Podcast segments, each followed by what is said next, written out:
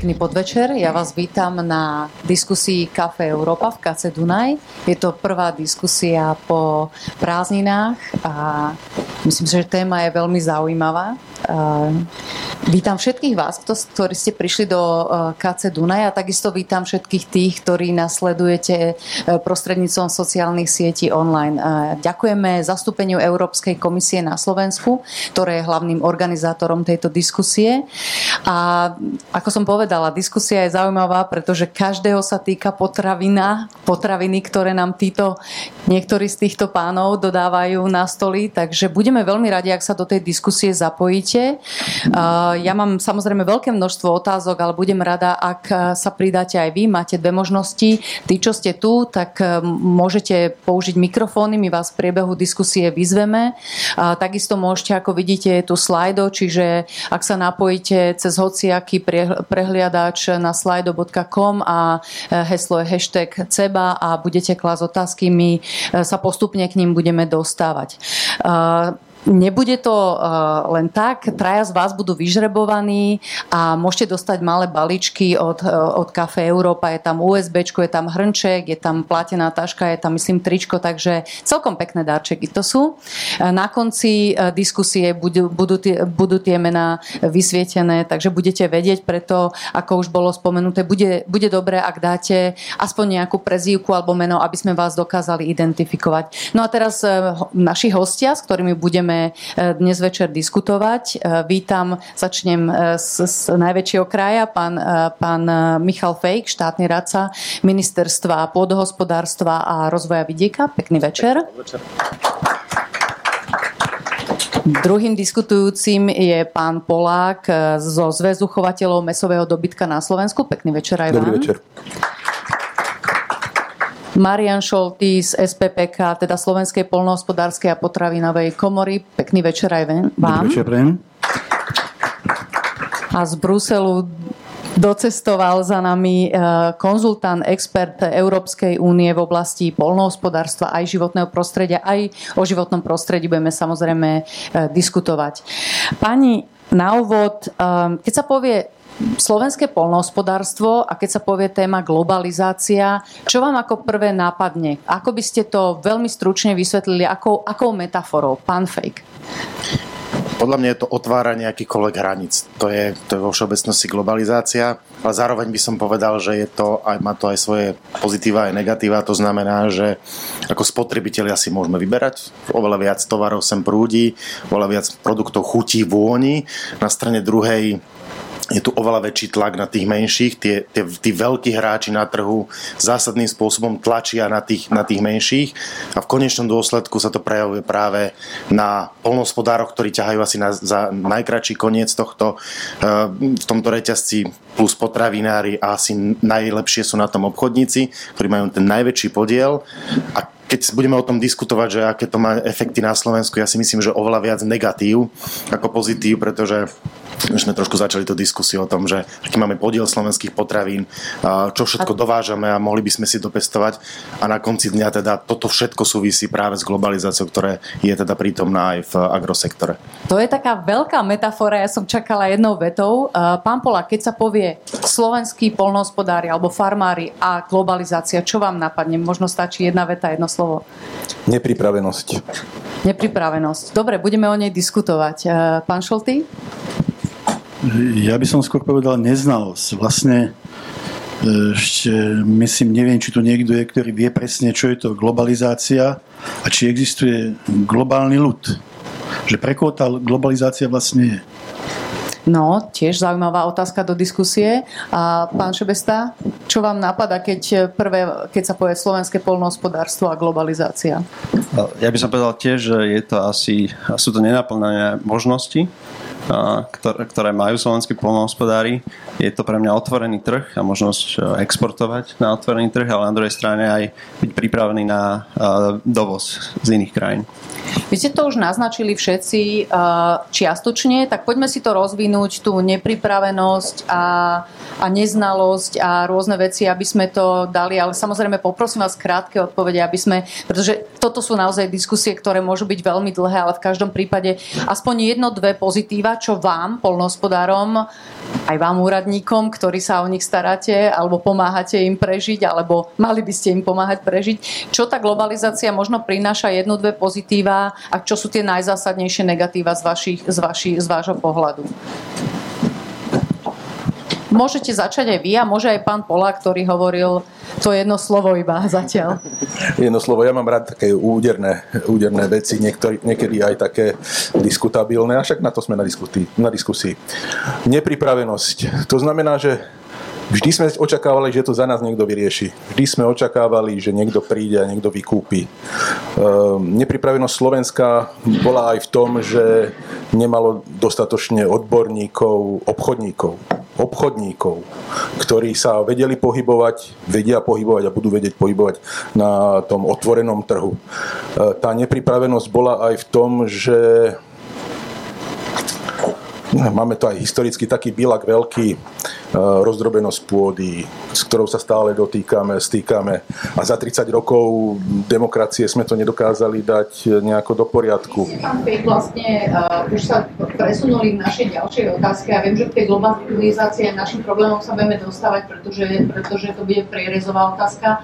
Um, vy ste naznačili uh, tie naše problémy, ktoré, ktoré predznamenala aj tá zmluva, ktorá v podstate vyjednala s, s Mercosurom, čiže s krajinami uh, Argentína, Brazília, Paraguay, Uruguay, predtým tam myslím bola aj Venezuela, ale tam má myslím, že dneska veľmi vážne vlastné problémy. V každom prípade tá dohoda sa robila 20 rokov. To je, to je obrovské množstvo času a dnes, keď už v podstate bola vyjednaná, tak odrazu sú na ňu dva veľmi rozdielne pohľady. Jeden hovorí o víťazstve, druhý hovorí o totálnom zlyhaní. Takže z vášho pohľadu, uh, pán Šmesta, uh, z pohľadu človeka, ktorý to analizuje v Bruseli, uh, je to dobrá dohoda alebo zlá dohoda, lebo každý sa na ňu asi pozera úplne ináč a zrejme aj z iného pohľadu. Pretože ona to nie je len dohoda pre, pre polnohospodárstvo samozrejme. Presne ako ste mysleli, že tie názory v Bruseli sú diametrálne odlišné. A bolo zaujímavé si napríklad pozrieť takú konzultáciu verejnú, ktorú robila komisia, kde teda pozvala všetky zúčastnené strany a keď sa tam videli vystúpiť napríklad nejakého nemeckého reprezentanta automobilky, tak skutočne vychvaloval komisiu, ako on mohol a naopak, keď tam boli reprezentanti írskych farmárov hovedzích, farmárov hovedziny, tí mali na to úplne iný pohľad. Boli veľmi kritickí a obávajú sa jednak teda sú v sektore, ktorý je e, dlhodobo ekonomicky na hrane alebo, alebo borí sa s problémami a do toho ešte teda vnímajú, že má, má prísť ďalší, ďalšia hovedzina lacnejšia na, na európsky trh. Takže áno, tie, pohľady sú veľmi rozdielne. Ja by som povedal, že je to trošku strategická dohoda, aspoň takto uh, sa snaží propagovať Európska komisia.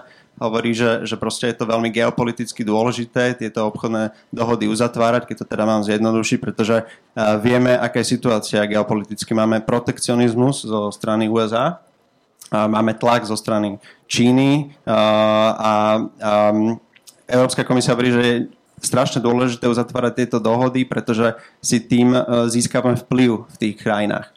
Um, je to aj, uh, je, zachádza to aj do takého, akože do takej soft argumentácie, že proste uh, krajiny Mercosur konkrétne majú vyslovené radi európske produkty, s tým možno súvisí aj trochu ako keby export našej kultúry do toho prostredia uh, a v konečnom dôsledku ideál, v ideálnom prípade aj zvyšovanie štandardov mm. uh, práve aj, aj, aj na potravinárstvo alebo teda animal welfare práve. Uh, práve to naznačil pán Šebesta, to znamená, že je to obrovský trh, je to 800 uh, miliónový trh, ak sa nemýlim, je to obrovská aj príležitosť uh, pre naše krajiny, aj nielen teda, že, že, budem, že budú oni dovážať, ale aj my budeme vyvážať.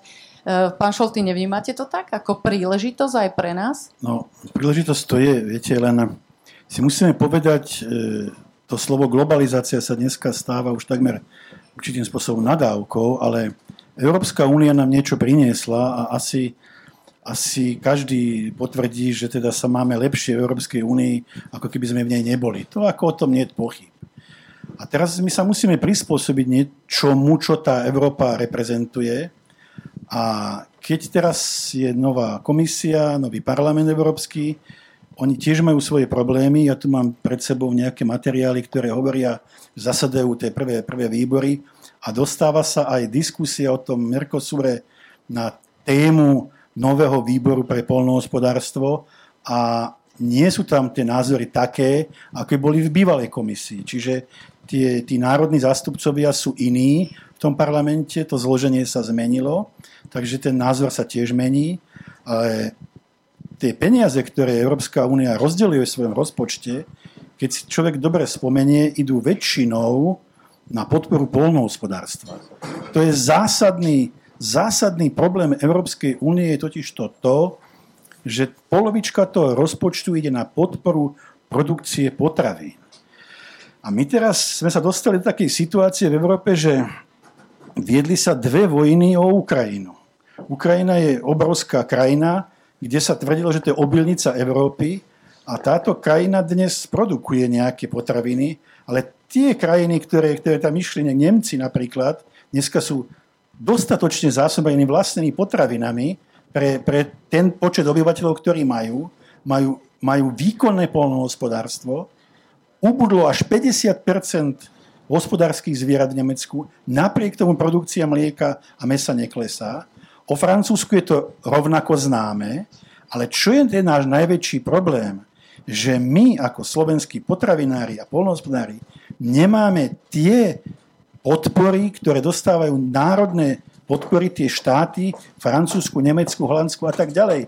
Náš polnohospodár, keby bol v súťaži férovej v tom, že ten holandský nič nedostane, každý, kto je, kto je normálne zdravý, vie, že Holandsko je od polovičky na území zasolená pôda, je ich 15 miliónov na území menšom ako je Slovensko a dokážu produkovať za miliardy potravín.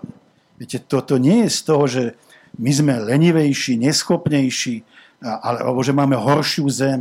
To je proste niečo, že ten štát má, má politiku, ktorá toto nejakým spôsobom podporuje a že sa oni prispôsobili tej, tej Európe a hrajú tú hru s tou Európou. A my sa toto musíme chcieť, nechciať naučiť, že ako sa s tou Európou hrá.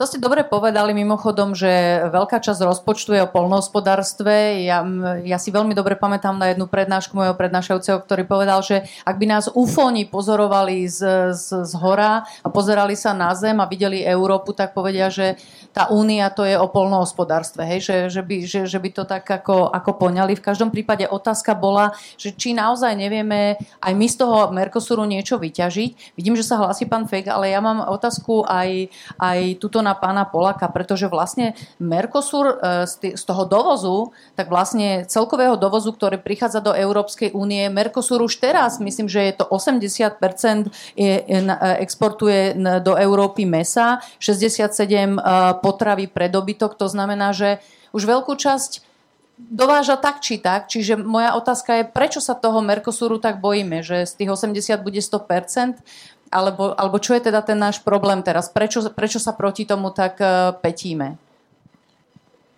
My ako producenti hovedzieho mesa v konečnom dôsledku, my ako chovatelia sa musíme bať tohto uh, z uskupenia, pretože sú tam neskutočne fantastické podmienky pre uh, chov hovedzieho dobytka. Pampy. Pampy v Argentíne, pampy v Uruguayi, pampy v Paraguaji Bazília trošku iného, iného razenia, tam uh, toľko uh, trvalých trávnych porastov pampových savanových nie je a preto tá je dosť riziková z hľadiska environmentálneho, musíme to povedať. Pretože uh, tam sa kločujú pralesy alebo uh, lesy uh, na to, aby boli z toho pasienky. Tá pôda je síce zo začiatku veľmi dobre zásobená všetkými živinami, ale je tak slabá, myslím tým uh, chemickým zložením, že tie živiny neudrží a ten neustály dážď, vyplavuje živiny aj s, to, aj s tou trávou, ktorá je spásaná e, dobytkom a tá pôda sa stáva na chvíľku vyčerpanou, tam nastupuje potom silné minerálne hnojenie a pestuje sa na tom tá soja, ktorú dovážame. Tak e, Brazília je veľmi špecifická, tam treba dávať pozor. Skupujeme sa z Brazílie, kupujeme vyťatý strom alebo podobné. Áno, ale to, to už kupujeme dávno, to znamená, že teraz sme prepačte mi takú provokatívnu otázku, že teraz sme objavili uh, nejaké environmentálne cítenie a sme objavili ten amazonský prales, pretože tie problémy sú tam roky, aj to kočovanie, aj tie ohne, ktoré tam takto každoročne horia. Uh, je to veľký problém, je to obrovský problém, mnohí na to poukazujú dávno a my sme to tak ako keby objavili teraz, keď, keď je na stole ten Mercosur. No, až môžem teda, ako som tu na najstarší a pamätám si tak, prepašte, pán hovorca, e, že ja si pamätám, pred 50 rokmi mesa nebolo v Československu. A to bolo radosť, keď prišlo mrazené hovecie z Argentíny pred 50 rokmi. Ja neviem, kto tu na kolektívu si niečo také pamätá. Čiže tá Argentína produkovala vždy to meso. A to bolo určitým spôsobom záchrana. My sme, my sme nemali a nakoniec ani tí, ani tí Nemci, ani tí Francúzi to všetko tak nemali. Čiže oni majú extenzívne podmienky, viete, chovať dobytok na Novom Zélande alebo na, na Pampe, ako tu kolega hovorí, to je, nechcem povedať, zadarmo. Toto ako... Dobre, my, takže to čo my, je ten problém? To my nemôžeme, tá konkurenčná schopnosť toho, viete, ešte keď, si, keď už mám to slovo, argentínsky gaučo má toho koňa, alebo ten argentínsky alebo brazilský mačetero má tričko, trenky, trepky a mačetu a seká tú, tú trstinu. Náš kombajnista predsa musí mať kombajn, lebo to nebude trávať ručne a s nejakým kosáčikom tú repu. Býva v, v kamennom dome, ktorý musí byť vykurovaný. Je jasné, že ten náklad na ten cukor musí byť vyšší. Viete, ale do hriechu poviem to tak, tých, tých, tých Latins, tú Latinskú Ameriku privádza Európa. No. My chceme tie lacné potraviny. My snívame o tom, že tie potraviny budú ešte lacnejšie. My hovoríme o tom, že kedysi aké boli lacné. Ale v súčasnej dobe dáva občan Slovenskej republiky možno 18% za potraviny a pred 35 rokmi dával 50. Viete, tuto máme po bačkoch tie aparáty, ktoré sme vypli, tie neexistovali. Dneska je 8 miliónov telefónov na Slovensku, tie niečo stáli. A nepočul som niekoho, ktorý povedal, že iPhone je drahý. Čiže uh, ak máme nejaké problémy, robíme si ich vlastne sami, hej? Pán Šebesta. Ja by som povedal, že je zaujímavé sledovať uh, názory práve na hovedzinu a Mercosur, pretože sú skutočne veľmi rôznorodé. Faktom je, že napríklad chov hovedzieho dobytka v Európskej únii je asi trikrát ekologicky menej škodlivý, ak to tak môžem povedať, ako, ako v krajinách Južnej Ameriky, alebo je teda trikrát efektívnejší z tohto hľadiska. Na druhej strane Európska komisia vo svojich materiáloch hovorí, že vlastne ten, tá kvóta, tých 99 tisíc tón, ktorá bude teda mať clo iba 7,5%, je iba 1,2% európskej spotreby hovedzieho mesa. Čiže z ich hľadiska oni tvrdia, že to v podstate ako keby zanedbateľné. Je to asi skôr politický argument, možno bolo zaujímavé, čo si myslí pán Polák o tom konkrétne. Ale, ale a ďalšia vec, presne, ktorá súvisí s klčovaním pralesov, pretože je argument na stole, že vlastne kvôli hovedziemu sa ďalej klčujú pralesy, kvôli potrebe na pestovanie plodí na krmivo, tak tiež Európska komisia tvrdí vo svojich materiáloch, že ten Mercosur by nemal spôsobiť nejaké navýšenie tej výroby hovedziny v Mercosure, pretože už že, pretože tá kvota 99 tisíc je rozdelená medzi tie 4 krajiny a aj tak už momentálne myslím, že okolo 11 miliónov vyrábajú hovedzieho, takže tam ako keby nie je veľmi veľké zvýšenie. 11 miliónov len Brazília. Uh-huh. Len Brazília 11 miliónov, takže z tohto pohľadu 99 tisíc je pre nich zrnko v mori a pre nás kvapka v mori. Uh-huh. Zrnko na, na púšti a kvapka v mori, samozrejme, tak som to myslel. Ale Slovensko vyprodukuje 25 tisíc tón. 99 tisíc je 4 krát toľko. Toto je to, čo sa obávame. A 45% z toho má prísť v mrazených, mrazenom výrobnom mese a to je práve to meso, ktoré Slovák spotrebuje, lebo my vo svojich 5 kg mesových mesa hovedzieho, ktoré spotrebujeme do roka na obyvateľa a rok, čiže aj na malé dieťa, aj na 100 ročnú starenku, spotrebujeme 5 kg a my zhruba 4, 3,5 kg máme schovaných vo výrobkoch, v salámach, hlavne tých trvanlivých. Čiže na to čerstvé meso, ktoré istotne bude prichádzať v tej vyššej kvalite, tam je to aj, aj v Mercosure, alebo teda v zásadách Európskej únie s obchodovaním s Mercosurom napísané, 45% musí prichádzať vo vysokej kvalite a 55% môže prísť toho výrobného, mrazeného v kockách. Mm. A tu je ten problém, že k nám sa toto výrobné meso istotne dostane, istotne ho budú nakupovať, čakajú na ňo a už mám také uh, indície z terénu, že kamióny, ktoré mali výjsť do Polska, Polsko je náš, náš, jeden z našich partnerov, ktorý zabíja naše zvieratá. Stoja, neodišli. Polskí výrobcovia čakajú na mrazené meso z Mercosuru. To je dosť e, závažná informácia. Um, poprvé, ak je to meso v poriadku, je lacné, tak pre toho spotrebiteľa na Slovensku to možné nemusí byť problém. Otázka je možno kvalita alebo na čo narážame a tu je možno otázka pre pána Fejka, že teda či e, ministerstvo má zabezpečené to, aby sa ku nám dostávali tie potraviny požadovanej kvalite, tak ako ich požaduje Európska únia. Možno si spamätáte na škandál s brazilským kuracím mesom spred dvoch rokov. Len pre zaujímavosť. Našla sa tam lepenka, čistenie, myslím, že chlórom toho mesa, lebo to meso bolo hnilé, zapáchajúce, tak tam pridávali aditíva, ktoré tlmili tie, tie, ten smrad, dalo by sa povedať. Veľmi zjednodušene, dokonca sme tam salmonelu našli. A takéto meso, meso prišlo k nám a veľmi zaujímavé je sledovať aj tú distribúciu, pretože by ste sa pýtali, že ako my môžeme teoreticky No čo ste urobili čo, proti čo tomu, môžeme sa spraviť. to A celý problém, a teraz vám poviem, kadiaľ to išlo.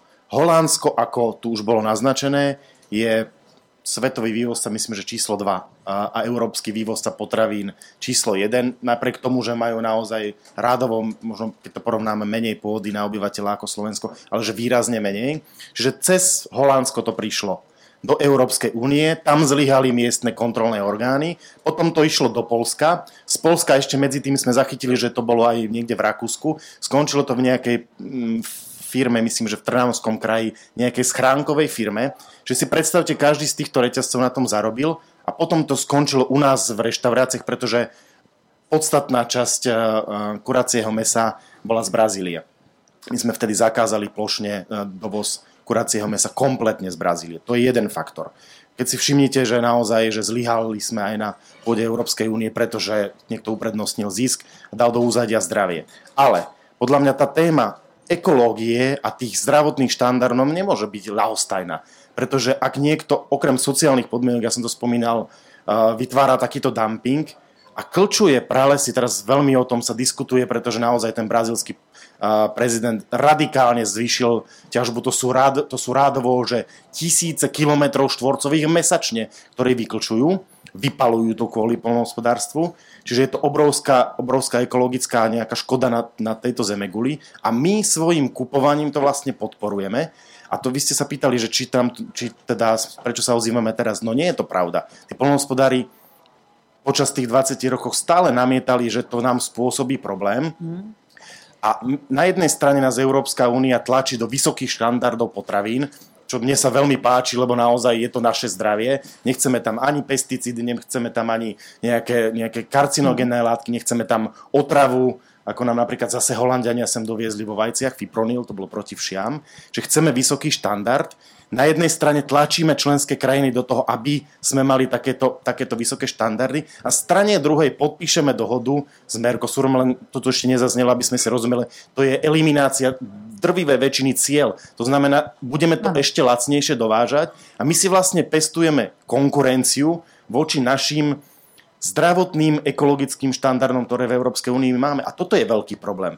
Čiže my sme aj za ministerstvo pred dvomi týždňami povedali, že je čas, aby teda Európska únia povedala, že vážený pán brazílsky prezident, no tak my nebudeme akceptovať také, takýto spôsob eh, hospodárania na Zemi, takáto, takú, takúto devastáciu planéty a jednoducho musia prísť aj ekonomické sankcie. Ale my nemôžeme uprednostniť vývoz aut, lebo o to v podstate ide priemysel, služby finančné a telekomunikačné, naproti tomu, že budeme sem teda lacnejšie dovážať takéto produkty za takýchto podmienok. To je absolútne nepriateľné. Tak ak máme sankcie voči Rusku, tak zaveďme sankcie voči Brazílii, ktorá nám devastuje našu krajinu pre našu, našu celú zemegulu. Ja som veľmi rada, že ste sa takto rozohnili a dúfam, že budete podobne postupovať, lebo ak sa pozriete na, na, na údaje z OECD, tak Slovensko ťaží najviac dreva intenzívnejšie a s najnižšou pridanou hodnotou v rámci OECD a krajín V4, takže to je taký, taký ako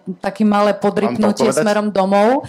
Ale a, samozrejme, uh, súhla, uh, myslím si, že väčšina týchto disku, diskutujúcich, ktorí tu sú, budú s vami súhlasiť, že, že to kolčovanie a všetky veci, ktoré sa s, tomu, s tým prináša, že, že je niečo negatívne. V každom prípade v tej zmluve je aj to, že uh, štá, štáty Mercosuru sa zaviazali naplňať Parížskú dohodu klimatickú. Čiže my vlastne nedôverujeme tomu, že tá strana druhá to, to splní a preto, ak to správne chápem, Slovensko bude proti tej dohode. Hej? No, aby som bol presný, Slovensko oficiálne súhlasí. Nesúhlasí ministerstvo pôdohospodárstva, ktoré dokonca aj na tých rokovaniach na Rade ministrov tento postoj prezentovalo, avšak my o tom nehlasujeme. Tá, tá Rada eh, Európskej únie pre polnohospodárstvo rybolov má len teda ako nejaký poradný hlas. Čiže ako to dopadne? Takže, takže no, ak sa k nám pridajú ostatné krajiny a začnú to blokovať, tak je tu šanca na to, aby sme, aby sme takéto niečo zablokovali, lebo tá dohoda je predrokovaná, ale neznamená, že je schválená. Ale aj na tie lesy odpoviem, to je to isté ako, je, ako s polnohospodárstvom. My vyprodukujeme kvalitné suroviny, či je to meso, či sú to rastliny, naozaj v dobrých ekologických štandardoch, máme čistú vodu, dobré ovzdušie, naozaj, že kvalitnú pôdu a potom to vyvezieme lacno, tam to niekto spracuje, a to je jedno naozaj, či je to drevo alebo potravina, a potom nám to sem dovážajú dokonca nižšej kvality. Teraz nejde o to, že či Európska únia alebo povedzme, povedzme ďalšie krajiny, to je náš problém. Áno, ale presne ako ste to povedali, A to je to isté náš problém. Hej, to je Takže- náš problém, pani, pretože ako hovoríte, urobí sa tu nejaký dovoz cez rôzne krajiny a skončí to na Slovensku a naopak kvalita, vyvážame kvalitu e, za, za, za, niž, za nízku hodnotu, takže to zrejme nebude problém tých krajín, ktoré to robia, ale asi vedia o tom, že na Slovensku si to môžu dovoliť. No, ešte, ešte, pardon, ešte posledná poznámka. Naozaj chceme, aby sme potraviny, tak, ktoré tu dokážeme vyprodukovať, vozili cez pol zemegule? To je, to je ekologická otázka. A druhá vec je, že či naozaj chceme takýto obrovský, enormný rast v agrosektore, vrátanie teda mesa, produkcie mesa, ktoré je mimoriadne náročné na, na teda krmoviny. Naozaj to takto chceme, lebo tá zemegula to jednoducho neutiahne. My musíme proste hľadať, hľadať úplne, úplne iné odpovede. Ja som za to, aby sme podporovali lokálnu ekonomiku, nielen kvôli lokálnu, alebo lokálnu produkciu, nielen kvôli lokálnej ekonomike zamestnanosti, ale aj kvôli ekológii. Jednoducho to je, to je nemysliteľné a toto je podľa mňa veľmi vážny dôvod, prečo by, keď ma, hovoríme o Parížskej dohode, a chceme ju, chceme ju uh, dávať do praxe, tak musíme to vyžadovať aj v rámci Mercosuru. A ten, ten brazílsky prezident sa vyjadril jasne. To je náš prales a do toho vás, vás nič. Mm-hmm. Toto je A- pre nás nepriateľné. Dobre, uh, my dáme uh, k dispozícii, keďže, keďže nám nefunguje slajdo, tak budeme, dáme vám možnosť samozrejme, jediná možnosť je cez mikrofón, kým sa pripravíte. Ak teda niektorí z vás majú záujem položiť otázku, dajte hore ruku, ak vás môžem poprosiť. Ak nie, budeme pokračovať diskusiu, možno sa zapojíte neskôr. Dobre, je tu pán, ktorý sa chce pýtať. Uh, môžete počkať chvíľočku, keď dostanete do ruky túto kocku. Uh, toto je mikrofón, uh, nech sa páči. Môžete pokojne to môžete takto chytiť.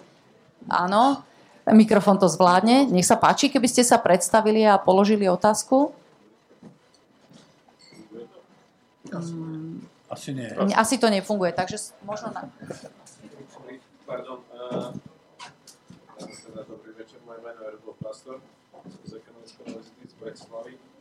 Som do okolností pochádzam z východu od Michalovec, kde boli tie kauzy e, talianských polnospodárov, ktorí mali prenajme pozemky polnospodárske a, tedy- a moja otázka je teda, vzhľadom na to, že sme v roku 2019, viem, že boli prijaté nejaké opatrenia ohľadom toho, aby nemohli byť e, nemohlo byť možné čerpať dotácie na polnospodárskú pôdu za účelom teda keď sa, i keď sa teda tam nič nepestuje, teda čo bol prípad tých talianských e, polnospodárov, chcem sa spýtať teda prítomných e, konkrétne aké, aké opatrenia, viem, že už nejaké podopatrenia, e, prijaté opatrenia, respektíve aké budú ešte prijaté, aby nemohlo byť zneužívané, aby nemohli byť zneužívané európske dotácie na, na takéto e, podnikanie v úvodzovkách, ktoré vlastne hospodárstvo vôbec ne, nepomáha a ničí to Pán Fek, to bude možno otázka pre vás? Uh, ja to maličko vysvetlím.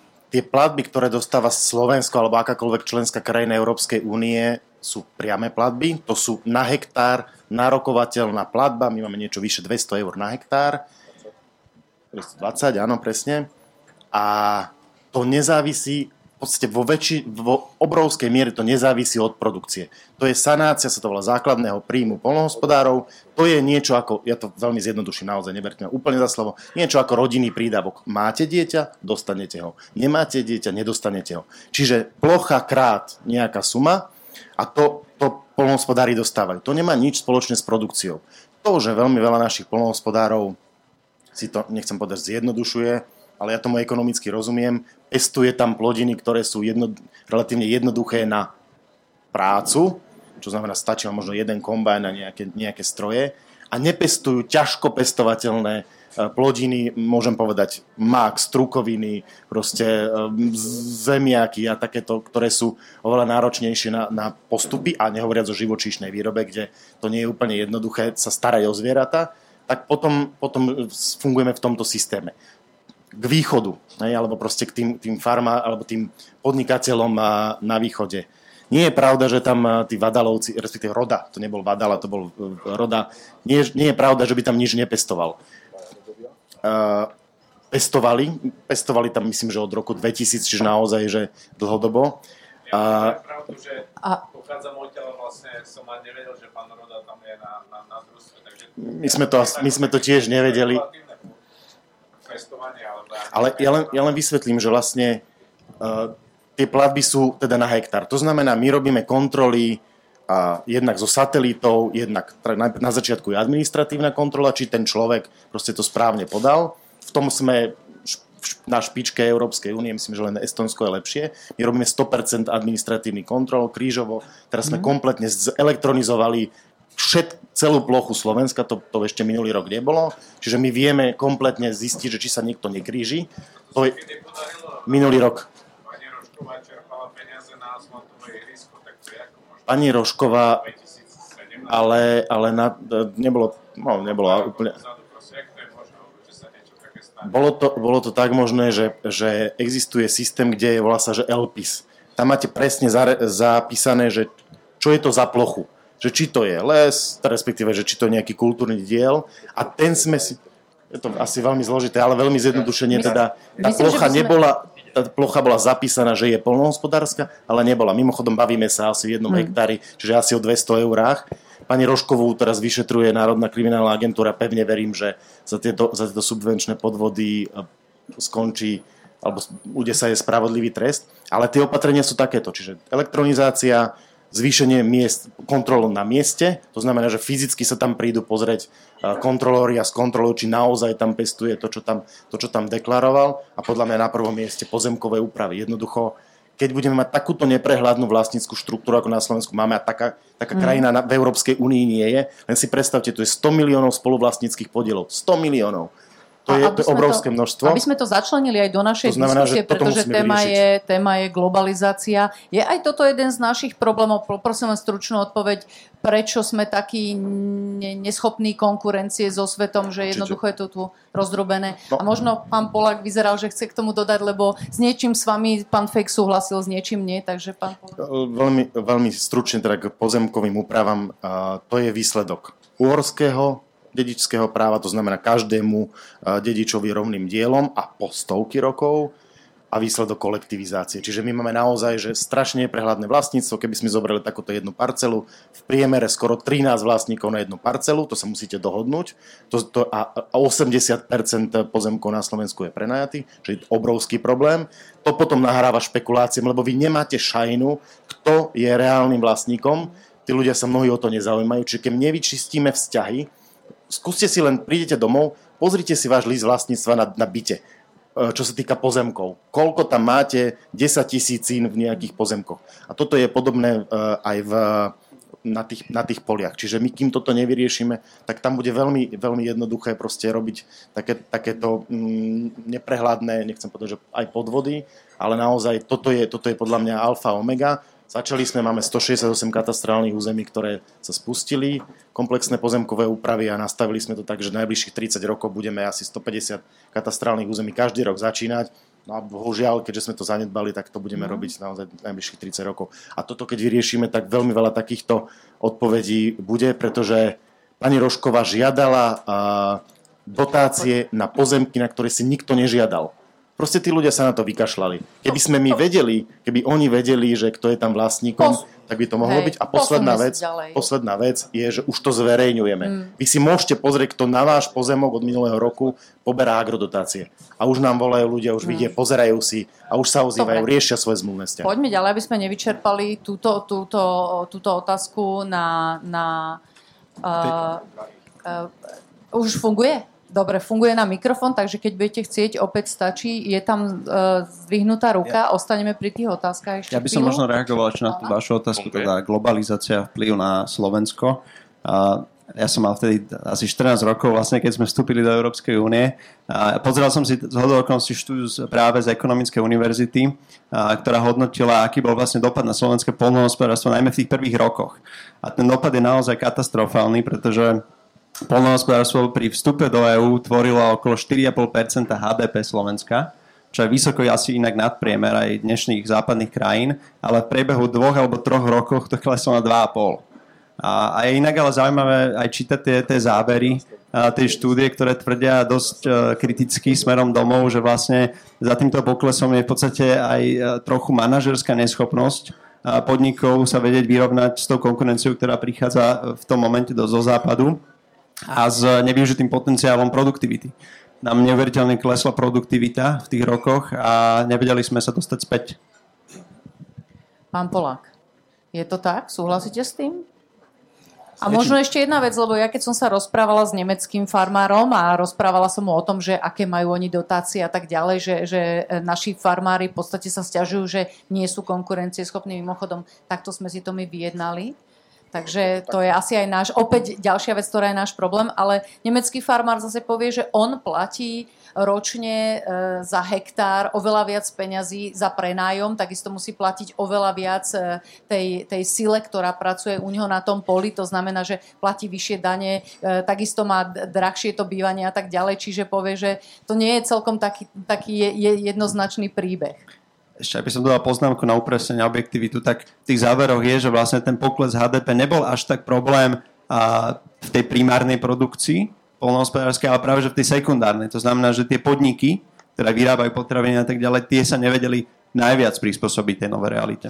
No, pani redaktorka, až teda môžem k tomu, k tomu nemeckému e, polnohospodárovi. E, tá téma globalizácie sa týka aj tej spoločnej polnohospodárskej politiky v tom, že je tu nejaká téza o tom, že teda máme sa prikloniť k tým menším rodinným farmám. A paradoxne, tuto v tomto novom materiáli je, že aj v Nemecku je od toho odklon, že práve ten Mercosur vyprovokoval aj tieto krajiny k tomu, že tá koncentrácia je dôležitá a my nemôžeme prijať takú nejakú viem, techniku zmeny nášho polnohospodárstva, dobre, stalo sa, čo sa stalo pred 60 rokmi, dneska sú to veľké celky, že rozdáme, rozdáme každému do, do ruky e, ohlávku z kravy a 2 hektáre, tak by asi sa tie potraviny nedali konkurenčne vyrábať. Hlavne, keď teraz hovoríme o tom, že ten Mercosur, ergo veľké farmy, a Amerika, ktorá je koncentrovaná, to, to sa nedá vyrábať po domácky. Môžeme nazvem to tak, odpoli folklórne sa tešiť z toho, že niekto niečo vyrobil, e, dali sme si nejaký dobrý koláčik, nejaký ten korbáčik syrový, ale tá veľkovýroba musí byť koncentrovaná. A tá Európa to už pochopila, že nás za to nemôže trestať tým stropovaním. Tam je, tam je, tam je úplne iný názor na, ta, na takúto vec, lebo potom, potom skutočne my, my na to doplatíme. Pán Polak. Veľa vecí sa na, načklo, veľa, veľa, veľa. Nás, nemecký farmár, nemecký farmár e, vo veľkosti 35 hektárov, 20 hektárov, 15 krav, 20 krav, pozná ich po mene, áno, ale zabudlo sa povedať, jeho žena robí sestričku. On to robí naplno, majú ešte k tomu Áno, narobia sa veľmi. Len uh, prichádzajú dotácie, podpory, aby ostali len pre Boha žiť na tej dedine prichádzajú aj z iného. súdka. A od nás, u nás neprichádza. Ale nie o tom som chcel. Uh, nás začalo v posledných dvoch rokoch byť, a veľmi ako polnospodárov, myslím, producentov, prvovýrobcov, zákonník práce. Zákonník práce v polnospodárstve to je čosi, čo dva dní za sebou, aby mali ľudia voľné a teraz je to nepretržitá výroba. Mlieko sa robí dvakrát denne, niekde trikrát denne. A Ako sa hovorí, krava o sviatku nič nevie ani o Veľkej noci. Keď autá nejdú, linka sa vypne, e, ľudia idú domov, majú 60%. Keď mlieko nejde, krava ho dojí stále a keď jej dáme menej, pokazíme si ju na celý zvyšok laktácie. Ona jednoducho nenašracuje ďalej. To, robiť potraviny, robiť potraviny je vec, ja to stále hovorím všetkým, čo e, sa do toho chcú pustiť, to je gula na nohe. Gula na nohe, nemáte sviatok, piatok, sobotu, nedelu, ani Vianoce. Aj na Vianoce sa dvakrát ide do, do maštale. Krmiť, dojiť, vyháňať hnoj. To je ďalšia vec, ktorá nás robí menej konkurencieschopných, lebo máme veľké podniky. Keby to boli rodinné farmy, a tu s vami nebudem súhlasiť, ale rodinná farma. Rodinná farma u nás, e, robil som na výskumnom ústav živočišnej výrobe a mal som jedného veľmi dobrého ekonomického kolegu, čest jeho pamiatke, a ten hovoril, v 89. stačilo 78 hektárov, aby rodina vyžila. Dalo sa. V 91. hovoril už, že to 135 a teraz je to cez 380. Cez 380 hektárov musí mať rodinná farma, aby fungovala. Aby mali, teda e, beriem to tam, e, kde produkujú hovedzie meso, teda e, kravy bestrovej produkcie mlieka, to, čomu sa naozaj venujem. 380 hektárov a môžu vyžiť. Ale otec tam robí, mama robí papiere, syn robí na traktore a majú ešte piatich zamestnancov na 380 hektárov. Menej sa to nedá s menej, s menej ľuďmi. Tak, Čiže reakciu. nie je malá farma. Dobre. A ja hovorím prípade... rodina. Ale mal, malá poznámka, aby sme si uvedomili, že to, čo my kritizujeme na spoločnej polnohospodárskej politike, a to je, keď sa dostaneme k Nemecku, ja to mám taký graf, to len pre zaujímavosť, ale poviem to, poviem to asi, nebudem to ukázať to maličké. My máme výrazne nižšie platby na, na plochu, ktorú som spomínal pred chvíľočkou, ako väčšina európskych krajín. My sme na úrovni 78% priemeru Európskej únie. Tí Nemci majú 300 eur na hektár. Áno, a to je len pria, priama, priama platba a ešte navyše majú zo štátneho rozpočtu výrazne viac peňazí rôznymi mm. notifikovanými štátnymi pomocami, to znamená schválenými Bruselom a rôznymi skrytými podporami, to sú rôzne úľavy na daniach, na veterinárne opatrenia a podobne. A takto my nevieme konkurovať. My jednoducho nevieme konkurovať a, a keď ideme ešte ďalšie krajiny, ako je Holandsko, Belgicko, ktoré majú ešte výrazne viacej, tak my nevieme byť konkurencieschopní. Ja vám k tomu pridám všetkým... ešte jedno číslo, prepačte. E, Brazília má 234 eur na obyvateľa, v Európskej únie priemer 108 e, eur na obyvateľa, čiže aj tieto krajiny samozrejme... Ale čo má 234? Uh, dotácie na obyvateľa zrejme. V... Agrodotácie? Či? ako, ako e, dotácia, akože zrejme dotuje tu tie potraviny. Prepočítaná na... Hektár na obyvateľa? No. No, Sme z toho zmetení, lebo také, toto je informácia, ktorú... Také údaje som e, našla v politiku, že jednoducho Brazília ešte vlastne, keď e, dotuje farmárov, tak to má zrejme prerátané na hlavu no. na obyvateľa. Prepačte, prípade... to nie je možné. Brazília má skoro 200 milión obyvateľov Keby tak to je bolo, to potom veľmi vysoký keby to, údaj. Keby každom... to bolo 10 eur, tak to sú obrovské peniaze. Dobre, v každom prípade moja otázka je, toto sú všetko ale veci, ktoré hovoríme roky, ktoré vieme, pretože ako sme vstúpili do Európskej únie, to sa nezmenilo. Dokonca, uh, pri, uh, ak by odišla uh, Veľká Británia, tak tie, tak tie dotácie sa znížia, nie? Asi o 5%. To znamená, no, že čo? Vieme, vieme to, ale my sme si, poprvé, vy si to spomínal, že my sme si vyrokovali takéto zlé podmienky, súhlasili sme to a to naozaj bolo, bola tá stratégia vtedajšej vlády, že všetko si dovezieme, ale my sme začínali na 50 eurách, dostali sme sa na tých, na tých 220 eur za nejakých, povedzme, 15 rokov, to je prvý problém, čiže dosť dlho sme boli ešte výrazne menej peniazy sme mali, to je, to je prvý problém. A druhý, tu bola dohoda predbežná, že v roku 2014 budeme na priemere Európskej únie. Teraz nám Európska komisia ponúkla, že do roku 2027, čiže do konca budúceho programovacieho obdobia, vyrovnáme, zjednoduším to, budeme na 84% priemeru Európskej únie. Čiže zase len nikam sa nedostaneme, voláme potom tieto krajiny strednej a východnej Európe, že poďme, mali by sme byť v tej Európskej únii, naozaj v tomto prípade by tam mal byť rovný prístup. A ešte nehovoriac o tom, že hovoríme aj o tom, že poďme stransparentniť štátne dotácie, lebo dnes naozaj proste tá, tie, tie ekonomicky výkonnejšie krajiny dávajú do toho systému oveľa viac peňazí. Už len Česká republika dáva výrazne viac, je to teda trošku aj spôsobené premiérom Babišom, ktorý má to, mhm. tomuto sektoru blízko. A my prvýkrát ideme dávať 80 To som asi nedávala za príklad v tejto Ale chcem len chcem povedať, že, že toto, toto je jedna, jedna z mhm. vecí, ktorú musíme vyriešiť, lebo keď to nevyriešime, tak vždy budeme mať tie holandské paradajky výrazne lacnejšie ako povedzme tie slovenské, ktoré tuto niekde na, na Žitnom ostrove dopestujeme. Jednoducho toto je priorita pre, poz, prioritná pozícia pre Slovensko, to sa volá konvergencia, vyrovnajme priame platby. Dorovnajme to a nie do nejakých 84% priemeru v roku 2027, ale už to malo byť a čím skôr. Toto je, toto je zásadná vec. A to stropovanie, to je, to je asi mm. zložité téma, asi málo kto tomu rozumie, ale pointa je v tom teda, že, že tie veľké farmy by mali mať nejaký maximálny limit, mm čím sa teda by mali podporovať menšie, menšie farmy, ale to sa dá v Rakúsku, to sa dá možno v iných krajinách, ale na Slovensku, kde máme takúto držbu pôdy, takéto vlastníctvo, ako som spomínal, to je absolútne nereálne. My by sme sa ešte viac o peniaze, obrali o peniaze, ako, ako máme doteraz. Hmm. Dá sa očakávať to vyrovnanie, pán Šebesta? Hm, tak ako vidíte, členské štáty na to budú tvrdo tlačiť a tlačia a negociujú ale mm, asi... Máme vyjednávací dohľadne... priestor? 5 miliónové Slovensko? Nie sme v tom sami. Presne tak, asi nie sme v tom sami. Ja vezmeme sa len Polsko napríklad, ktoré v podobnej situácie momentálne teda dnes dostalo celý sektor polnohospodárstva, teda dostali post komisára, takže ten vplyv bude určite väčší. Bude väčší, pomôže nám to? Ja sa musím, no. musím sa ozvať, prepačte, musím sa ozvať, nedá sa mi nereagovať.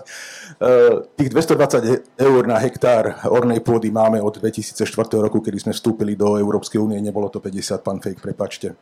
230 hektárov máme, nebolo, bolo to hneď 220 hektárov, lebo tam bolo zapo- 220 eur na hektár, tam bol započítaný každý jeden uh, bod, ktorý bol podporovaný. Dojnice, dojčiace, kravy, obilie, všetko, skladalo sa to a naskladalo sa to na 220 eur na hektár. Takisto to mali aj e, Češi, Poliaci. Táto štartovacia, štartovacia čiara bola rovnaká. Áno, chceli sme konvergenciu, neprišla samozrejme, ale Európska únia dala tú možnosť, aby sme si priplatili z vlastného.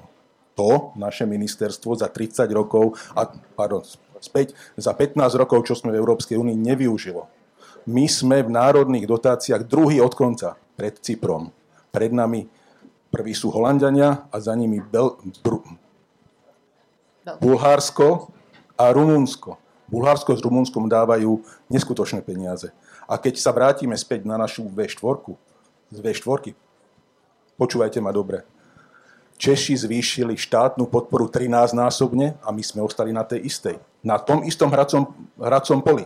Na tom istom hracom poli a Babiša toto nemusíme zaťahovať doslova Dostali sme tento rok, je to 80 miliónov proti skoro nule minulý rok, ale to stále strašne málo. Súhlasím, ale, ale nie je pravda. Už tento rok prvýkrát teda vláda povedala, že, že s tým musí niečo robiť, pretože naozaj to, čo som hovoril, ten stav polnohospodárstva je v katastrofálnom stave kvôli tomuto. Lenže otázka moja znie, že či si my môžeme dovoliť tak obrovské dotácie ako, ako tie ekonomicky silné krajiny. No nemôžeme. Pán Fejk, bola konjunktúra teraz ideme do, do krízy. V konjunktúre sme mohli dávať pozor a dať aj takému, takému odvetviu, ako je polnospodárstvo a potravinárstvo. Súhlasím, je to priamo spojené so zdravím ľudí. Práve cez tie nekvalitné potraviny, ktoré sa k nám dovážajú a v tom hovedzom mese je to extra viditeľné, lebo 25 tisíc tón vyvezie, e, vyrobíme, 22 vyvezieme a 20 si dovezieme. Vyvezieme v živom, to kvalitné, a dovezieme mrazené hovedzie kocky na výrobu. Súhlasím, my sme sa rozhodli pre podporu automobilizmu, podľa mňa je to chyba. Keby sme venovali časť týchto peniazí do agrosektora, hlavne do potravinárstva, či do spracovania, do pridanej hodnoty, tak sme úplne inde. Ale bohužiaľ to rozhodnutie padlo až tento rok. Pán Šolty, dodajte a ešte sa teda, viem, že tu bola nejaká snaha o otázku, Aha. ale necháme dopovedať. No, ja len to chcem podporiť. Tu na, mám pred sebou dnešnú situáciu k pol roku. Negatívne saldo je 900 miliónov, čiže my aj vyvážame. A to je, to je tá druhá strana tej mince toho Mercosuru, že prečo asi ten náš hlas nebude celkom vyslyšaný, jak sa povie, lebo my hovoríme stále o tom, čo sa odtiaľ doveze.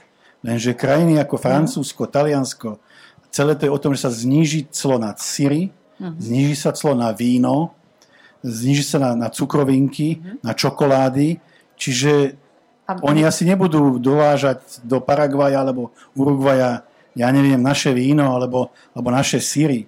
Asi budú brať talianské, francúzské. Uh-huh. Je síce otázka, ako, ako voziť víno do Argentíny, ktorá je obrovský producent vína, to je niečo ako eskimákom chladničky, ale prosím, asi tí Francúzi tam dajú in, inú kvalitu vína, ktorú oni si považujú, že je to francúzske a to má nejaké, nejaké meno. Čiže problém je v tom, že pri týchto veľkých, obrovských dohodách kde Slovensko je v podstate neznalým štátom a nemá, ako, no. ako povedal pán Polak, nemáme vybudované také obchodné kanály, tak jednoducho nemáme šancu sa Áno, my vyvážame teda mlieka, my produkujeme 900 milión litrov, aj spotrebujeme 900 milión litrov, ale aj dovezeme 400, v ekvivalente 400 mm. miliónov, zároveň sa určitých výrobkov vyvezie. Čiže sú komodity, ktoré sú vyváženejšie, niektoré sú nevyvážené. Mm. My, máme, my máme to negatívne saldo e, v živočíšnych napríklad produktoch, máme v tukoch, olejoch mm. a, a my sme veľký producent pšenice Slovensko. To málo kto vie. Viete, my sme, my sme kedy, kedy si bolo nedostatok obilie sa dovážalo za bývalého režimu a dnes je Slovensko obrovský producent omylnín. Ale ja viem prečo. Nemáme zvieratá, ktoré by to zožrali. To, to je to B, to je to B. Spracovateľský priemysel. Mm, mm. Nech sa páči, tá otos, ten pán sa Dobrý vzadu večer, ja hlási. Ja by som sa chcel spýtať, že môžeme sa tu baviť v podstate celý večer, že čo sme spravili zlé, čo sme spravili dobré. Uh, ja by som sa chcel spýtať, že keďže, keďže e, vy už tú skúsenosť máte v tomto sektore, že čo by ste vlastne odporúčili, poradili mladým, vidím, že tu väčšina mladých ľudí sedí, že mladým, čo by mohli spraviť to, aby to fungovalo a aké funkčné opatrenia by sa mali prijať. Teraz hovoríme o nás ako konzumentoch alebo mladých ľudí, ktorí by mali ísť do polnohospodárstva? Polnohospodár, polnohospodár. Asi obidve, obidve strany. A obidve, pretože... lebo v podstate Áno. to každý vie, že vyrábame v podstate Ferrari a dovážame Warburgy za tú istú cenu. E, akože, mm. Čiže tá kvalita tu je. Čo teda máme spraviť, čo funkčné, aké funkčné opatrenia máme spraviť, ako tá mladá generácia, keďže vy už asi to nestíhate. Tak, uh, takže, Ďakujem pekne. To nebola veľmi. Stíhajú, stíhajú. Môžem? Tak pán Fake, vy ste ešte jeden z tých vláčich, tak skúste vy a pani zatiaľ rozdýchajú túto. Ja by som to asi rozdiel veľmi dobrá otázka. Na úrovni vlády sme začali, to znamená, je to projekt, ktorý sa volá Zelená nafta, podpora špecializovanej rastlinnej živočíšnej výroby, čiže štátna dotácia tým, ktorí vyrábajú. Čiže nie len kosia, po prvé. Po druhé, spotrebitelia. Veľmi silný segment.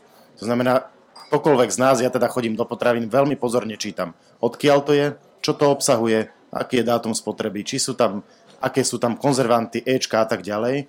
Špeciálne si vyberám teda slovenské produkty prípadne idem priamo na tú farmu alebo od toho, od toho farmára si to kupujem.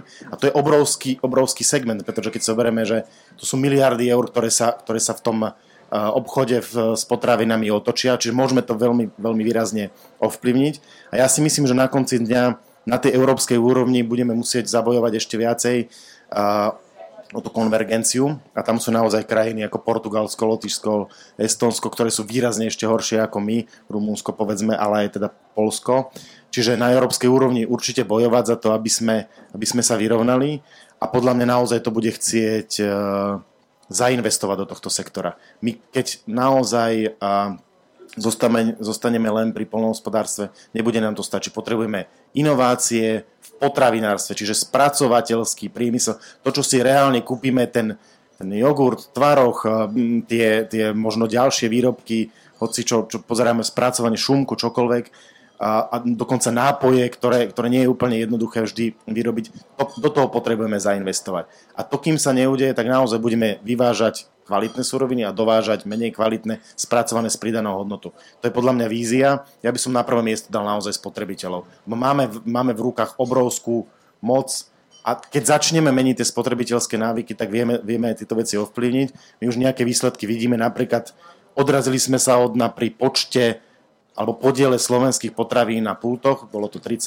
38, teraz sa blížime k 40. Nie, nevyzerá to na percenta veľa, ale v peniazoch je to asi 60 miliónov eur, keď som to tak v rýchlosti prepočítal, ktoré už sú u našich potravinárov a polnohospodárov. Čiže podľa mňa, keby sme tento trend dodržali aspoň na tých 50% za pár rokov, tak výrazne vieme tomu, tomu agrosektoru pomôcť. A pán sa ešte pýtal aj na to, eh, na na to, ako vtiahnuť mladých ľudí do tohto sektoru, ktorý je asi poddimenzovaný, pokiaľ ide o mladý. Možno aj vývoj, high-tech a takéto veci, ktoré, ktoré by mohli prilákať. Ja si myslím, že polnohospodárstvo momentálne už nie je práca s nejakým hnojom, ja to tak veľmi zjednoduším, ale to sú naozaj sofistikované technológie. To je veľká výzva pre elektrotechnikov, pre strojárov. Aj ten chemický priemysel je veľmi atraktívny. Ale tu sme tiež už... dosť výrazne pozadu, hej? Áno, ale tu, tu je na tom, aby sme naozaj prilákali ľudí, či na školy, ale aj do toho sektora, pretože sú tam technológie. Nie je to už jednoducho tak, ako povedzme v tej Južnej Amerike, že stačí tá mhm. mačeta, ako, ako to bolo spomínané. Čiže podľa mňa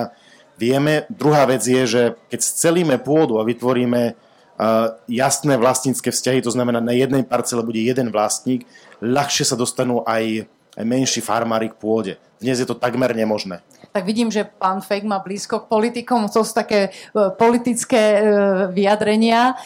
Pán Polák opäť nesúhlasí, alebo v každom prípade dajme odpoveď e, tomuto pánovi, že teda čo môžeme robiť my ako konzumenti a takisto ako mladí ľudia, teda čo môžu robiť, aby sa zapojili do toho. Alebo ako, ako bojovať s tou globalizáciou. Vy čo môžete spraviť? Pýtajte sa na pôvod. Pýtajte sa na pôvod aj v reštaurácii. Tlačte na na predajcov. Dávajte pozor na meso. Nie každé, e, každý výrobok, ktorý má oválnu pečiatku s SK, je aj z mesa zo Slovenska.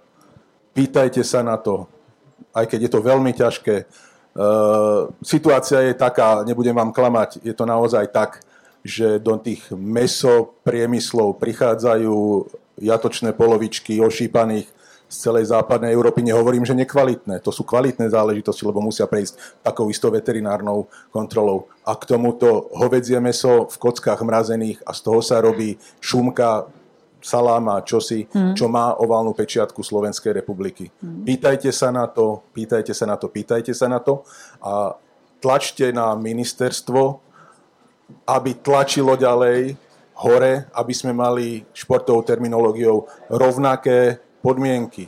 Potrebujeme rovnaké podmienky. Čo potrebuje polnospodár na to, aby dobre, eh, aby vyrábal stabilitu.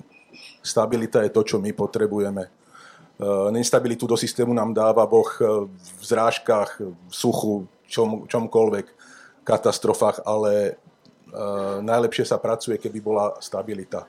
A túto potrebujeme dostať cez domácu spotrebu.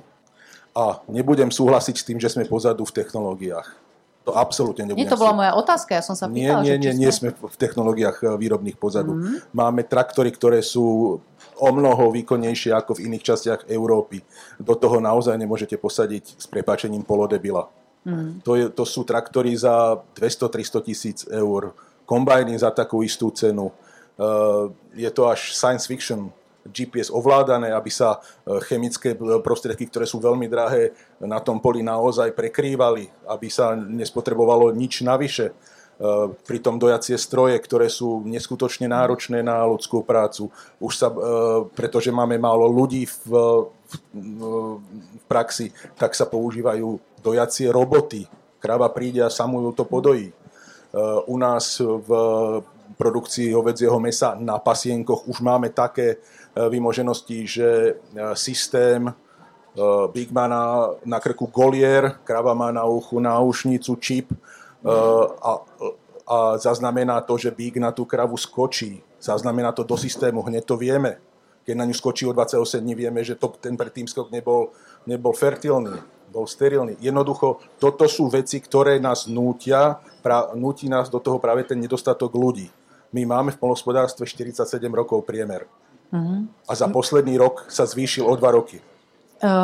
a môžeme nájsť na Slovensku kvalitné hovedzie meso slovenské, pretože ako ste povedali, väčšinu teda vyvezieme. Takže keď ja prídem do mesiarstva a mám tam napísané, tu máme len slovenské hovedzie meso, môžem mu dôverovať, pretože vyzerá obdobne ako to predtým. Tá cena je veľmi podobná. Ako to má konzument vedieť? Hovoríte mu, nie je to všetko pečiatka, ale on to nevie zistiť. Nemáme dosť času, aby sme Čiže sa to, o tom porozprávali. Dobre, je to o cene, hej? Uh, nie je to o cene, to v spôsobe spracovania. Hovedzina je veľmi zložitá. Veľmi zložitá komodita, čo sa týka, aby sa dostala do správnej mm. kulinárskej úpravy. Ona potrebuje čas 6 mm. dní, aby, mm. aby vyzrela aspoň na to, aby guláš bol guláš a nebolo to len, ja hovorím, aby to nebol sval v štádiu rigor mortis. Po 6 dňoch v chladiaku sa z toho stáva nejaké meso a keby, keď z toho chceme naozaj dobré stejkové meso, tak už to potrebuje viac času, iné technológie a vieme to. My sme pripravení tento národ nakrmiť, my sme pripravení tento národ nakrmiť aj aj vysokokvalitnými potravinami. A mňa vždy jeduje to, keď e, bratislavský šéf kuchár povie, neviem to na Slovensku dostať. No nehľadal si. Ja mhm. viem o minimálne štyroch, ktorí vám dodajú domov cez internet v biokvalite dokonca, v klimatizovanom boxe e, potraviny, hovedzie, ktoré je vysoko kvalitné nielen kvalitou, nezávadnosťou, ale aj výzretosťou a tak ďalej. A čím je to, že sú napríklad len štyria a že to naozaj nefunguje tak, ako povedzme v nejakých iných krajinách, kde je o, o, potom požiadavka? Pretože oni tiež aj na tieto bioveci dostávajú dotácie z dvoch, z dvoch zdrojov. Trh sa rozvíja. Mm. Trh sa rozvíja a keď e, dokončia páni ďalší, ktorí nedostali dotácie na, na, na bytunky, tak ich bude zo 10 mm. po Slovensku len v rámci našich členov, ktorých je 190. Dobre, pán Šolty, taká, vaša... Taká praktická vsúka ešte ohľadne tých slovenských stejkov, tak je to pravda, keď idete napríklad na Viezoslavovo námeste, tak z tých 20 reštaurácií eh, je tam jedna iná, ktorá to ponúka priamo napísané, že slovenský dry age steak, ale viac som ich nevidel. Takže mm. kým sa to skutočne dostáva k spotrebiteľom, tak eh, to asi trvá čas.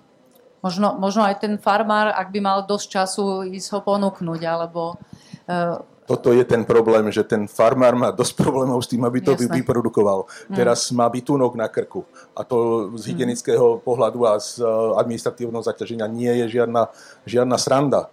A ešte má aj eh, ponúkať a, a prevádzkovať internetový obchod, no robia to. Len mm. je to tak náročné a nájsť si toho odberateľa je tak náročné, že to trvá nejaký čas. Ale máme ich. Áno, ale bez toho odberateľa to potom samozrejme nefunguje. Takže musí si na to nájsť čas. Ale musíme si uvedomiť, že 20% sa len predáva v reštauráciách, 80% je v reťazcov v obchode.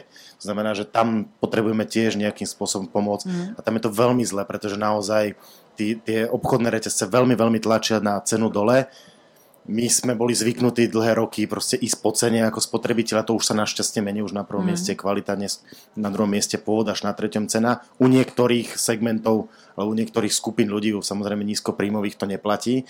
Takže toto je, to je fakt, že my musíme aj okrem teda reštaurácií veľmi intenzívne riešiť obchod a bohužiaľ ten, ten je taký, že tam máme iba 40% podiel. A tuto máme potreby. veľký problém tuto máme veľký problém, lebo obchodný reťazec bude komunikovať s e, predajcom, ktorý mu, alebo teda so sprostredkovateľom, ktorý mu môže dodať celú tú jeho dennú e, dodávku. A v hovedzom mese, nebudem rozprávať o mlieku, o tom nič neviem, to, k tomu sa vydajte vy, ale v hovedzom mese nemáme taký bytunok. Tak naozaj tie požiadavky tých reťazcov sú niekedy nesplniteľné. No, sú, sú aj nie sú, viete. Tuto by som kolegovi, čo teda kladol otázku, povedal, že spotrebiteľ rozhoduje v zásade, čo, čo, čo kúpi. A keď tu je ponuka z toho známeho reťazca, ktorý má miliardu obrad a má len 16% slovenských výrobkov, dobre, on predáva aj nejaké ponožky a neviem čo všetko možné, ale potravinárskeho má určite nad, polovič, nad, nad, nad jednu polovicu to znamená, že on doveze za 300-400 miliónov eur len potraviny. Tento jediný reťazec. A on ich rozpredá a všetci tí, čo to kupujú, kupujú to v dobrej viere, že najlacnejšie nakúpili. Ale určite nakúpili najlacnejšie jednu alebo dve veci, ktoré sú momentálne v tej reklame, v tom letáku a ostatné kúpia možno, možno v štandardnej cene, keď nie vyššie. Čiže poprosím vás, mladých, presvedčte rodičov, starých rodičov, aby nestávali tak skoro a nepretekali sa pred tým reťazcom, viete, že a to tam vyzerá teda nedôstojne, tá, tá, tá bitka, jednej ruke barlu, v druhej ten kočík, teda je to také a toto potom skončí tak, ako sa pýtate. A potom vy mladí chcete študovať aj technické vedy, príďte robiť do potravinárstva, viete, študovať len také, také veci, sociológiu, politológiu, medzinárodné vzťahy, viete, čo vás bude živiť o 10 rokov? My už umreme, viete, takže pozor na to. Priemerný vek slovensko polnohospodárstva je 55 rokov, ak sa nemýlim. Uh, nechcel som to preháňať. Ale za posledný rok vzrastol o dva. To znamená, že mladí odišli a ostali len starí. Dokonca som, a to je veľká katastrofa, počul od predsedu družstva, alebo nebol predseda družstva, bol, súkrom, e, bol e, manažerom veľkej polnospodárskej spoločnosti, túto kúsok od Bratislavy, že mu chlap 78-ročný zomrel v traktore za jazdy. Turčín Poničan. A čo staré nevládalo a to mladé zutekalo, viete, takže... Môžem ešte jednu poznámku tým obchodným reťazcom. Ja som spomínal tie, tie marže. My sme zistili ešte jednu veľmi zaujímavú vec, podľa mňa, podľa mňa škandalóznu, že reťazce si pridávajú inú maržu na slovenské, iné, uh, inú maržu, teda iný pri, aby som bol presný, iný, inú prirážku obchodnú na zahraničné, iné na slovenské. Poviem príklad. Holandské paradajky v nákupe 0,69, slovenské 0,69 na pulte v akcii a ešte pozor na gramáž 1,29 holandské, 1,99 veselé paradajky alebo nejaké iné paradajky tuto zo Žitného ostrova 1,99. Čiže Čiže ešte aj tu nás proste tie reťazce diskriminujú a vy ako dodávateľ, okrem toho, čo, čo vlastne tu bolo spomínané, že, že požadujú nejaké objemy, máte dve možnosti. Buď súhlasíte s tými podmienkami, alebo tam nebudete predávať. Preto ten Lidl a poviem to náhlas, má tých 16, teraz 18%, pretože má takéto podmienky a to nie, nie sú naši dodávateľia schopní uh, spraviť. A ešte nehovoriac o tom, že okrem toho, že vám dáva, dáva takéto nízke ceny a tlačí vás do akcií a veľmi veľa uh, výrobkov sa predáva na, za výrobné náklady až pod výrobné náklady, tak okrem toho vám dá dlhé splatnosti, požaduje od vás, aby ste si prišli vyložiť tovar, aby ste si platili za umiestnenie na pultoch. Tých, tých pra, pra, praktik, čo, čo praktizuje, je asi 40 rôznych, ešte platíte im ich oslavy a umiestnenie v letáku. Vy zrazu zistíte z tých 0,69 za tie paradajky za to kilo, že vy ešte dáte ďalších možno 20 mm. centov za kilo na všetkých takýchto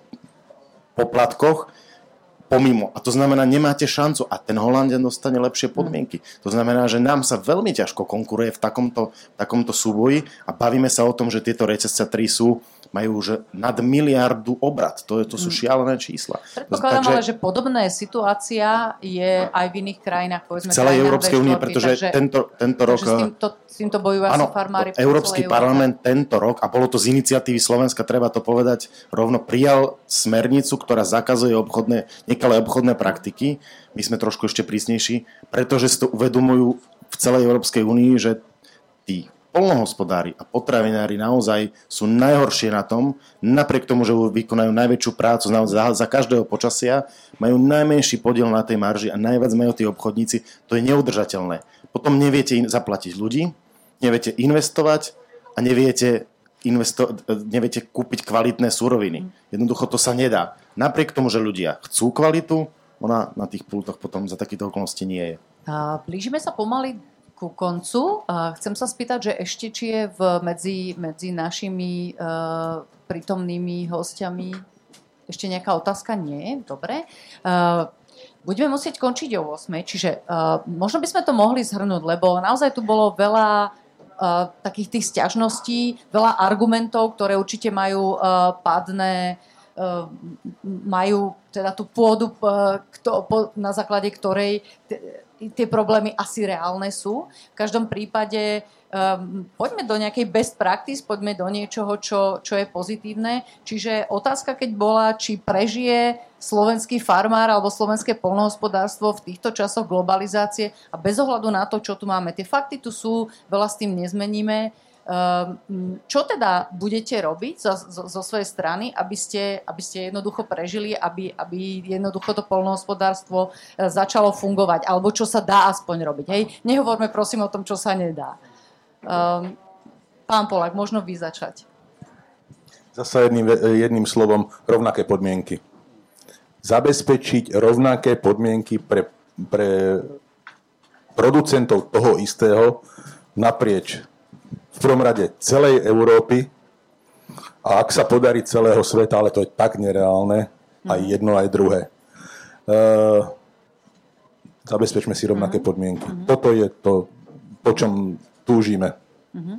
A čo uh, z, z, tých, z tých vecí, o ktorých sme sa rozprávali, Mercosur a samozrejme sú tu aj iné dohody, CETA, uh, tak, takisto nejaké dohody so Spojenými štátmi. Uh, toto asi nie je možné nejakým spôsobom odblokovať, čiže pripraviť sa Ale asi aj na to? tam je dôležité tie rovnaké podmienky. Keď nás uh, politika ulice tlačí do toho, aby sme robili uh, nejaké environmentálne uh, opatrenia, lebo to niektoré tie opatrenia nie sú vôbec logické, ale sú len, um, ako to povedať slušne, aby som nikoho neurazil, uh, nátlakom politickým z laickej verejnosti.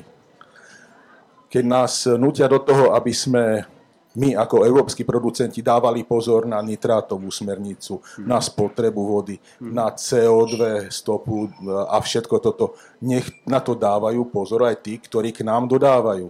Keď máme vysoký zdravotný status, požadujme vysoký zdravotný status aj od dodávateľov, mm. aby sme mali aspoň toto rovné. Myslím, že s týmto bude súhlasiť aj Inak komisia v podstate toto tvrdí, že vlastne k nám sa nemôže dostať nič, čo by malo nižší štandard na druhej strane ale priznáva, že proste sú winners a losers týchto obchodných dohôd a v tomto prípade tieto sektory, ktoré sme dnes menovali, sú losers. Um, ale treba povedať možno pre objektivitu, uh, napríklad keď sa pozrieme na dopad CETY alebo dohody s Japonskom, tak uh, čo sa týka CETY, export z Európy vzrástol do Kanady a import uh, sa znížil. A tam je možno zaujímavý jeden fakt, aj, ktorý sa týka hovedziny. Aj krajiny práve bola daná kvóta uh, Kanade, na dovoz hovedziny a oni ju nevedia naplniť, pretože v Kanade je proste nižší štandard, vyrábajú sa tam, hovedzina sa tam chová aj na, aj na základe hormónov, mm-hmm. ktoré sa tam dodávajú a jednoducho nevedia vyprodukovať ekonomicky a dodať do Európy také, také hovedzie, ktoré nemá tie hormóny, takže ne, nevedia naplniť tú svoju kvotu. Čiže tam je ten, ten vývoj stále pozitívny, podstate sa dá povedať, že a, a zvýšil, sa, zvýšil sa export potravín európskych do Kanady. Čiže mm. ako keby tí spotrebitelia mimo Európy majú radi európske produkty. Mm. Pán Šolty, stručne No, poprosím. ja to možno trošku obrátim. Viete, tu je teraz taká scéna otvorená tomu, že sme všetci veľmi politicky korektní. Tá Európa je až cez príliš politicky korektná a musí tá Európa sa zamyslieť sama nad sebou, čo vlastne chce. Viete, my, Európanov je 500 miliónov a my nemôžeme, poviem tak, sa správať, že tak dobre, ako sa máme my a my sa nakoniec nemáme zle, sa bude mať celý svet. To nejde dosiahnuť možno ani vo vašej generácii. Európa si vytrpela, pred 100 rokmi bolo po jednej vojne, potom bola ďalšia. Európania dokážu spolu žiť 75 rokov. Tí, ktorí si nevedeli by som povedal, odpustiť staré viny Francúzi s Nemcami, Nemci tuto, tuto s Rusmi, s Ukrajincami, s Bielorusmi, ja neviem, s krajinami Jugoslávie, my navzájom, viete, my sme dokázali a dokážeme takto žiť, ukážeme svetu, že aj ten svet sa musí naučiť takto mm. žiť a nemôže od nás len ten svet pýtať, že my sa už máme dobre, vieme to, tak teda prídeme sem a budeme sa mať tak dobre. Nie. My musíme hľadiť troška aj na seba a by som povedal, už vyžadovať od toho sveta. Keď tak... tak chcete sa mať, tak musíte tak sa aj správať. To je také Trumpovské, Európa first, hej? No, viete... Čiže prote- protekcionizmus, hej, stručne, lebo už musíme... Áno, áno, Európa first. Dobre, pán Fejk? Ja si myslím, že podpora lokálneho má ten najväčší zmysel, pretože ne- necestuje to veľmi ďaleko, ne- je to čerstvejšie, nemusíme to mraziť, proste tie potraviny, Máme, poznám, poznáme toho farmára. Jednoducho viete, že to vypestoval v tej Dunajskej strede, alebo teda proste niekde v Piešťan, alebo niekde. Toto je veľmi dôležité.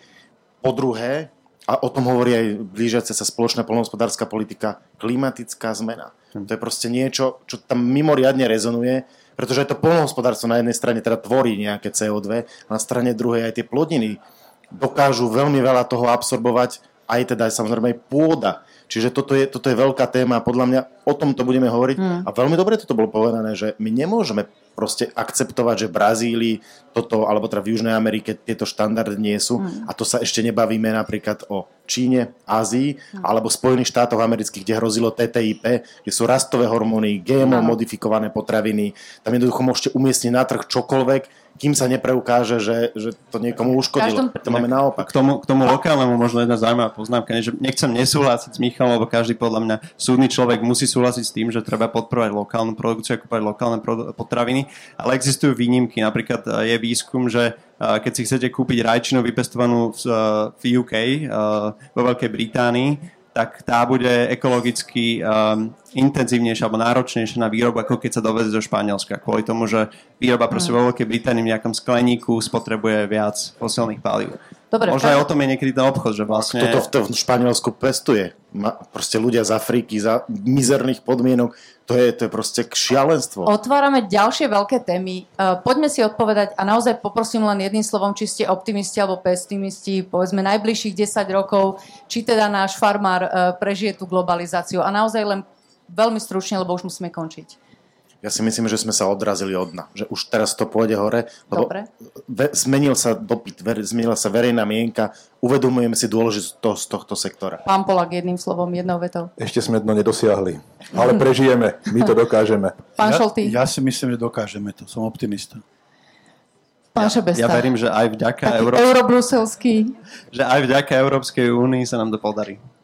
Dobre, e, ďakujeme aj za vašu účasť, aj s tými technickými problémami sme to nejako zdolali, nemali sme slajdo, ale v každom prípade máme tu mená, ktoré oznámim na záver. Poďakovanie patrí hlavnému organizátorovi zastúpeniu Európskej komisie na Slovensku. Poďakovanie patrí vám všetkým, ktorí ste tu dnes večer boli. Poďakovanie patrí samozrejme našim hostom, ktorí tu s nami diskutovali. Pán Fejk z Ministerstva pôdohospodárstva, ďakujem pán Polák zo Zväzu chovateľov mesového dobytka takisto, pán optimistovi pánovi Šoltimu z Polnohospodárskej a potravinárskej komory ďakujem pekne a Adamovi Šebestovi, takisto konzultantovi v oblasti polnohospodárstva a životného prostredia. Ďakujem pekne. Moje meno je Olga Báková, ďakujem za túto diskusiu a ešte poprosím, naši výhercovia je Adam z Facebooku, k tomu, ktorému môžeme samozrejme poslať, nech sa nám ozve, môžem mu, mu darček poslať a z, publik, z publika je to pán Štefan a pán z Ekonomickej univerzity. Pekný večer ešte všetkým. Dovidenia.